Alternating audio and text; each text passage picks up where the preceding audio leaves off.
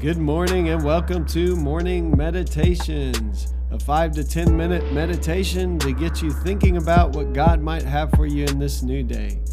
I'm your host, Pastor Nate Cook, so we hope you'll enjoy your meditation for this morning.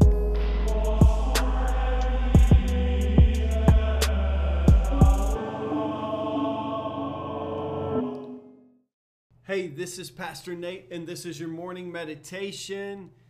It is Tuesday, January the 11th, 2022. So today we're going to continue reading in the words of Jesus here in 2022. We are going to begin the Sermon on the Mount today, which are a lot of words of Jesus all crammed in together. We're going to take it real slow. So, this uh, chapter 5 of Matthew follows a section where Jesus has just gone uh, around the Decapolis in Galilee, and he has healed people and taught the good news of the kingdom of God. And then it says, when Jesus saw the crowds, he went up the mountain, and after he sat down, his disciples came to him. Then he began to speak and taught them, saying, Blessed are the poor in spirit for theirs is the kingdom of heaven. Now, I want to remind you that Matthew's doing something in the beginning of this book. Matthew is, uh, he sees Jesus as the new Moses, the one who will lead the people out of slavery to sin and bondage and into freedom. And so, uh, Matthew is portraying Jesus uh, as a new Moses. So, in the beginning of the book, Jesus goes to Egypt. He comes out of Egypt. He's running away. His parents are running away to keep him safe from Herod. But he comes out of Egypt. He goes through the waters of baptism, just like the Israelites in the Old Testament came out of Egypt and went through the waters of the Red Sea. He's out in the wilderness. For 40 days, he's tempted. The Israelites are in the wilderness for 40 years. Uh, but unlike Jesus, they failed in the wilderness. Jesus does not fail in the wilderness. Now he comes out of the wilderness and he begins his ministry. And one of the first things that happens in the wilderness for the Israelites is that God calls Moses up on a mountain to give him the Ten Commandments, the law, the way to live. And so here is Jesus up on a mountainside, and he has his disciples gathered around him, and he begins to give them uh, not a completely new law, but helps them understand the law. You'll even hear in this Sermon on the Mount that Jesus says he didn't come to abolish what had happened before, but to fulfill it. And so Jesus begins with these simple words Blessed are the poor in spirit, for theirs is the kingdom of heaven. I've seen this translated Happy are those who are poor in spirit. Uh, Luke will say, Blessed are the poor. Uh, but it's this idea that there is a way of living that is right that brings about this kind of blessing. And, and it's not just talking about material things, but it's talking about peace and joy and life and love in the Spirit of God. Like this whole blessed life is the way we all really want to live deep down inside. But but the thing that's interesting is when Jesus begins this list of who are blessed, it doesn't maybe sound like who we would say are blessed in society. First of all, Luke says, Blessed are the poor. And many people would say, I don't want to be poor. That doesn't sound like blessing to me. Uh, Matthew says, Blessed are the poor in spirit, for theirs is the kingdom of heaven. And I think it's interesting that Jesus begins with this beatitude, this blessing. Uh, I, I don't know that it's intentional. I've heard some people say that Jesus is building from the first building block, they all kind of build on top of each other. I, I haven't seen that necessarily to be for sure the case, although I think it could there could be a case made for it. Uh, but at least Jesus begins with this one Blessed are the poor in spirit. And I think that's where we should begin as well.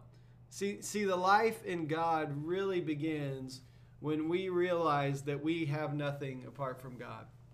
That no matter how much material wealth we have in this world, no matter how much we find ourselves in abundance, maybe with like houses and food and cars or whatever, uh, we ultimately have nothing apart from the grace and the mercy and the goodness of God. That every good thing in our life, everything we've been given, everything we would get up in the morning and give thanks for is a blessing from God. It has come from God. We have nothing in and of ourselves. And even to the point that our very breath is the life breath of God, that we've been given this life as a gift, that everything we have is a gift. And that's the recognition that we are poor, that we are poor in spirit, that we really have nothing aside from what God has given us. And many people in our world, you know, talk about how they've worked hard and they've they've pulled themselves up by their bootstraps. That was the old American saying back in the day. You know, I've earned this, I've done this, I've I came from nothing and I worked hard and that's why I have everything I have. But but to be poor in spirit says to recognize that everything we have, even the ability to do that work, even the ability to get up this morning and see another day, everything we have is a gift from God. And, and when we really can get a hold of that, being poor in spirit means letting go of our ego, it means letting go of our pride, it means receiving everything, everything in our life as a gift from God. When we can really get a hold of that, Jesus says, then you're living that blessed life. You're, you're in the flow of the kingdom of God. Theirs is the kingdom of heaven. In other words, you're starting to understand what this kingdom looks like when you realize that you didn't make any of it, you didn't bring it into existence, and so you're just you're just receiving from God and then you're giving away. That, that all you are is a, a conduit, that you have received everything you have from God, and then you're free then to not have to hold on to it because it's not yours anyway, and you can give it away. Uh, it's so so incredible. I was listening just yesterday to some people who are pretty famous like famous people say, talk about you know that you get all the stuff and you get all the house and you get everything that you think you wanted the fame the fortune whatever and it's completely empty.